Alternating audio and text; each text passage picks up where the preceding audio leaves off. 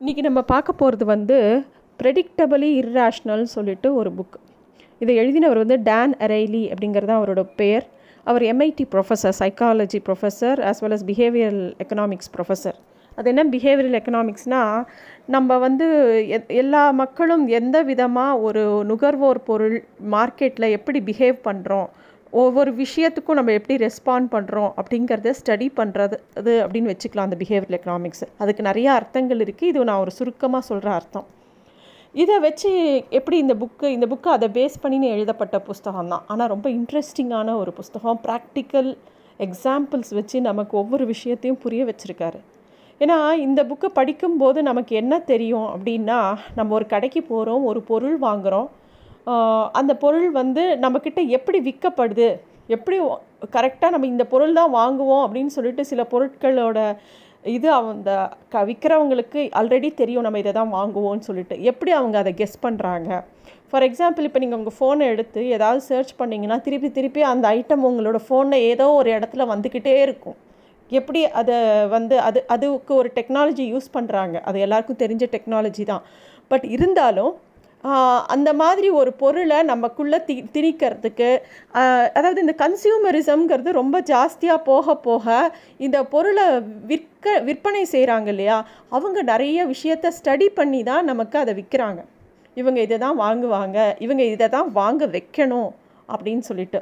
அதை சம்மந்தப்பட்டது தான் இந்த புஸ்தகம். கொஞ்சம் சுவாரஸ்யமான ஒரு புஸ்தகம்னு கூட சொல்லலாம். இவர் என்ன சொல்கிறாருன்னா ஃபஸ்ட்டு பாயிண்ட் இதில் என்ன சொல்கிறாருன்னா give others easy comparison so they will value more ஹைலிங்கிறார் for example என்ன சொல்ல வர வராருன்னா நீங்கள் இப்போ ஒரு கடைக்கு போகிறீங்க அந்த கடையில் வந்து நீங்கள் மைக்ரோ ஓவன் வாங்க போகிறீங்கன்னு வச்சுக்கலாமே. ஒரு கடைக்கு போகிறோம் அங்கே வந்து ஒரு நாலாயிரம் ரூபாய்க்கு ஒரு மைக்ரோ ஓவன் இருக்குது ஒரே ஒரு மாடல் தான் இருக்குது வேறு மாடல் இல்லை. உடனே நீங்கள் வந்து ஒரு டெசிஷனை எடுக்க மாட்டீங்க. ஏன்னா அதுக்கு கம்பேரிட்டிவாக உங்களுக்கு கம்பேர் பண்ணுறதுக்கு இன்னொரு பொருள் இருந்தால் தான் நீங்கள் வந்து பிக் பண்ணுவீங்க. இதில் வந்து நாலாயிரம் ரூபான்னு போட்டு அதில் இருக்கிற ஃபீச்சர்ஸ் இருக்குது அந்த ஃபீச்சர்ஸ் உங்களுக்கு போதுமாக கூட இருக்கும். ஆனால் நம்ம அதை உடனே வாங்க மாட்டோம். ஏன்னா இவங்க கிட்ட சாய்ஸே இல்லை. ஒரு சாய்ஸ் தான் இருக்குது அப்படின்னு சொல்லிட்டு வந்துடுவோம் சரின்னு இன்னும் ஒரு ரெண்டு மூணு கடை ஏறி இறங்கும்போது இன்னொரு கடையில் ஒரு ரெண்டு மாடல் வச்சுருக்காங்கன்னு வச்சுப்போம் இதே நாலாயிரம் ரூபாய் மாடல் ஒன்று அப்புறம் ஏழாயிரம் ரூபாய்க்கு ஒரு மாடல் கடைசியாக நமக்கு இந்த நாலாயிரம் ரூபாய் அந்த கடையில் போய் வாங்குவோம் இதே மாடலை இதுதான் நம்மளோட ஹியூமன் சைக்காலஜி அப்படிங்கிறாங்க. நம்மளோட பிரெயின் வந்து எப்படி க இருக்குன்னா எல்லாத்தையுமே கம்பேர் பண்ணுற மோடில் இருக்குது அப்படி கம்பேர் பண்ணிவிட்டு அதுக்கப்புறமா அது ஒரு சாய்ஸ் மே எ- எடுக்கும். அது வரைக்கும் அது ஒரு சாய்ஸை மேக் அவுட் பண்ணாது. இது வந்து பீப்புளுக்குமே அதே மாதிரி தான் இப்போ நீங்கள் ஒரு ஜாப் இன்டர்வியூக்கு போனால் கூட நீங்கள் ஒரே ஒரு ஆள் தான் இன்டர்வியூக்கு போனீங்கன்னா உங்களுக்கு ஒரு டெசிஷன் மேக் பண்ணி உங்களை சூஸ் பண்ணுறது ரொம்ப டஃப்பாக இருக்கும் அவங்களுக்கு அதுவே ஒரு ரெண்டு பேராக போய் அட்டன் பண்ணியிருந்தாங்கன்னா இன்டர்வியூ டக்குன்னு ஒரு ஆளை சூஸ் பண்ணிடுவாங்க. ஸோ ஆல்வேஸ் அவ அந்த comparison is important key factor ஒரு விஷயத்தை டிசைட் பண்ணி சூஸ் பண்ணுறதுக்கு அப்படின்னு சொல்கிறார் இந்த புக்கில் அடுத்த முக்கியமான ஒரு விஷயம் என்ன சொல்கிறாருன்னா ஃப்ரீ ஃப்ரீன்னு சொல்கிறோம் இல்லையா? Free is just another kind of price but a very powerful one அப்படிங்கிறார். நம்ம எல்லாரும் ஃப்ரீங்கிறது ஃப்ரீன்னு நினைக்கிறோம். அது ஃப்ரீ கிடையாது. அதுவும் ஃப்ரீன்னு எதையாவது சொன்னால் நம்ம எல்லாருக்கும் ரொம்ப அட்ராக்ட் ஆடுவோம். நம்ம வீட்டில் வந்து ஃப்ரீயாக கொடுத்து வாங்கி சேர்த்த சாமான்களே நிறையா இருக்கும். அது முக்கியமாக இந்த buy one get one free buy one and get two free அதெல்லாம் பார்த்தோன்னா அந்த பொருள் நமக்கு தேவையே படாது. அதோட குவாலிட்டியும் நமக்கு பிடிக்காது. இருந்தாலும் அதை வாங்குவோம். ஏன்னா அந்த ஃப்ரீங்கிற வார்த்தைக்கு வந்து அவ்வளோ பவர் இருக்குது அதை வந்து the price of zero dollars அப்படின்னு இதை எக்ஸ்பிளைன் பண்ணுறாரு என்ன பண்ணாங்களாம்? ஒரு ஸ்டடி பண்ணாங்களாம். ஒரு நல்ல சாக்லேட்டு லிண்ட் சாக்லேட்னு ஒரு சாக்லேட் இருக்குது ஸ்விஸ் சாக்லேட்டு. அதை வந்து ஒரு இருபத்தஞ்சி பைசாக்கு வைக்கிறாங்க. கிசஸ்னு இன்னொரு சாக்லேட் அதை விட கொஞ்சம் குவாலிட்டி கம்மி. அதுக்கு வந்து பாயிண்ட் ஜீரோ ஒன் சென்ட்ஸ்னு வைக்கிறாங்க. ஸோ அந்த நம்ம வந்து நம்மளோட பாஷையில் சொன்னால் அது இருபத்தஞ்சி பைசா இது ஒரு அஞ்சு பைசான்னு வைக்கிறாங்கன்னு வச்சுக்கோங்களேன். வர்றவங்க எல்லாருமே என்ன பண்ணுறாங்க அந்த அஞ்சு பைசா நாற்பது பர்சன்ட் ஆஃப் த பீப்புள் அஞ்சு பைசா சாக்லேட்டை வாங்கிக்கிறாங்க. நாற்பது பர்சன்ட் ஆஃப் த பீப்புள் யாருக்கு அந்த லிண்ட்டோட வேல்யூ தெரியுமோ அவங்க போய் அந்த இருபத்தஞ்சி பைசா சாக்லேட் வாங்கிக்கிறாங்க. இன்னும் ஒரு இருபது பர்சன்ட் ரெண்டுமே வாங்காமல் போகிறாங்க இந்த மாதிரி நடக்குது. ஒரு வாரம் கழித்து என்ன பண்ணுறாங்க அந்த லிண்ட்டோட சாக்லேட்டோட விலையை அந்த இருபத்தஞ்சி பைசாலேருந்து பத்து பைசா குறைச்சிடுறாங்க. அதே இந்த கிசஸ்ங்கிற ஹெர்ஷீஸோட சாக்லேட்டை ஃப்ரீன்னு வச்சிடுறாங்க. அப்போ பார்த்தீங்கன்னா ninety percent of the people அந்த கிசஸ் எடுத்துக்கிறாங்களே தவிர அந்த லிண்ட்டோட வேல்யூ வந்து ரொம்ப காஸ்ட்லி சாக்லேட்டு பத்து பைசாக்கு வச்சுருக்காங்கன்னு கூட யாரும் யோசிக்கல. யாரும் அதை போய் வாங்கலை. எல்லாரும் அந்த ஃப்ரீக்கு தான் போகிறாங்க அதாவது குவாலிட்டி சுமாராக இருந்தாலும் பரவாயில்ல. நான் எனக்கு வந்து அந்த பொருள் தான் வேணும் அப்படிங்கிற எண்ணத்துக்கு போயிடுறாங்க.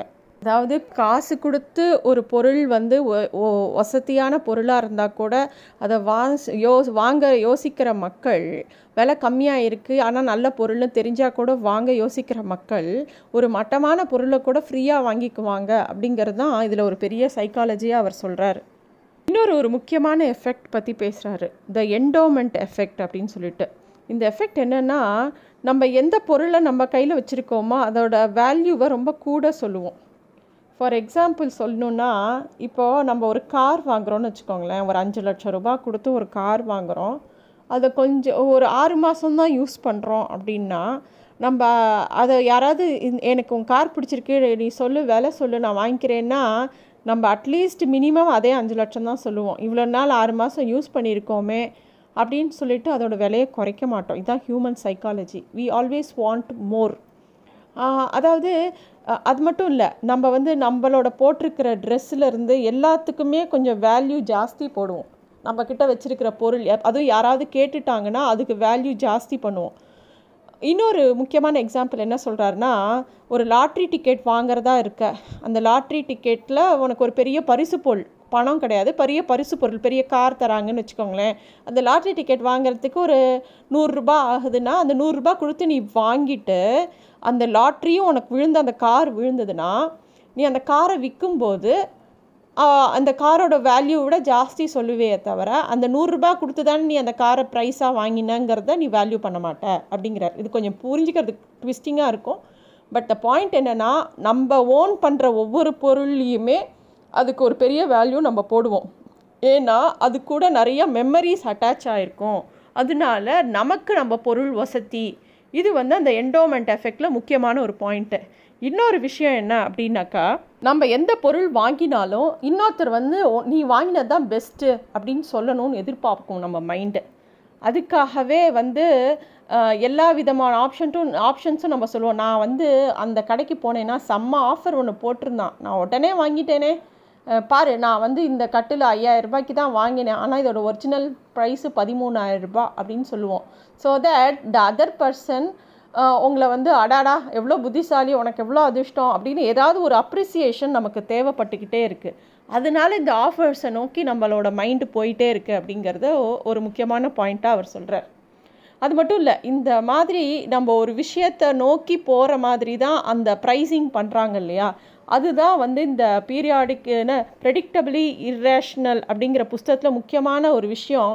நமக்கு ஆப்ஷன்ஸே கொடுக்கறது கிடையாது. இப்போ நம்ம ஒரு ஹோட்டலுக்கு போனால் கூட இன்றைய ஸ்பெஷல் அப்படின்னு சொல்லி ஒரு நாலஞ்சு ஐட்டம் நம்ம கண்ணில் நல்லா படுற மாதிரி போட்டிருப்பாங்க போர்டில் உடனே நம்ம அதை தான் கேட்போம். ஏன்னா இன்றைக்கி இதுதான் நிறையா ஃப்ரெஷ்ஷாக பண்ணியிருப்பாங்கன்னு நம்மளோட எண்ணம்.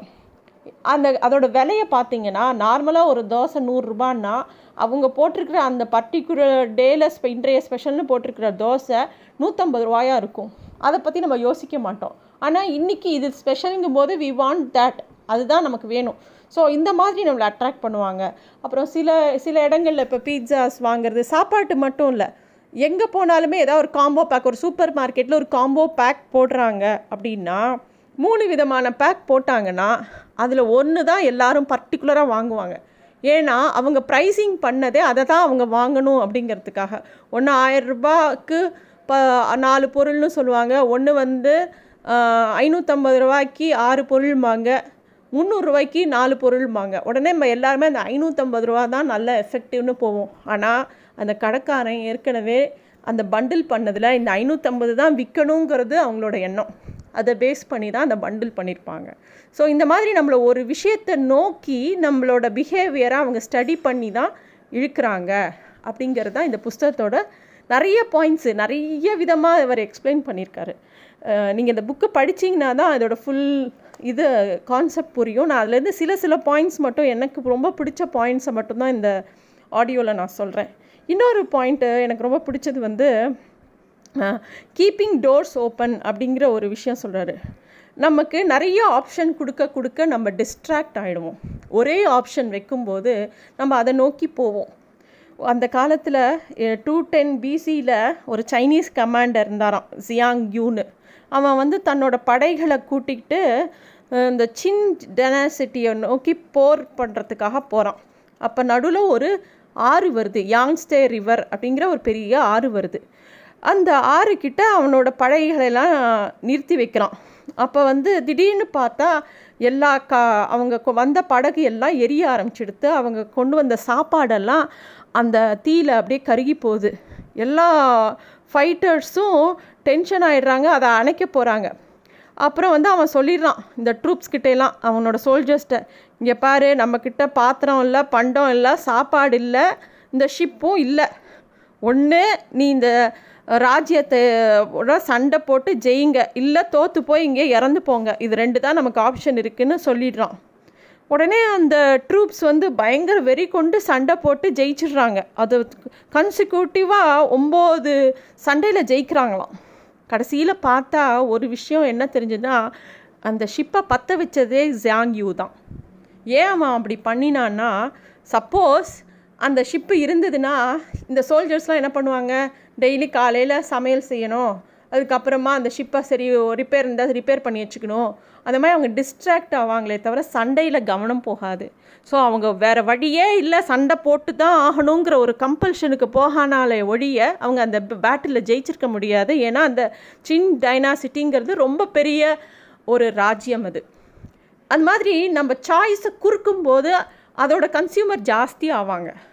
இது இப்போ ரியல் டைம் எக்ஸாம்பிளில் நான் சொல்லணுன்னா ஆப்பிள் ஐஃபோன் ஆப்பிள் ஐஃபோன் ரொம்ப காஸ்ட்லி அதில் வந்து அவர் கொடுக்கக்கூடிய செக்யூரிட்டி சிஸ்டம் அதில் கொடுக்கக்கூடிய டிசைனு எல்லாமே ஹை குவாலிட்டியாக கொடுக்குறேன்னு ஆப்பிள் கிளைம் பண்ணுது.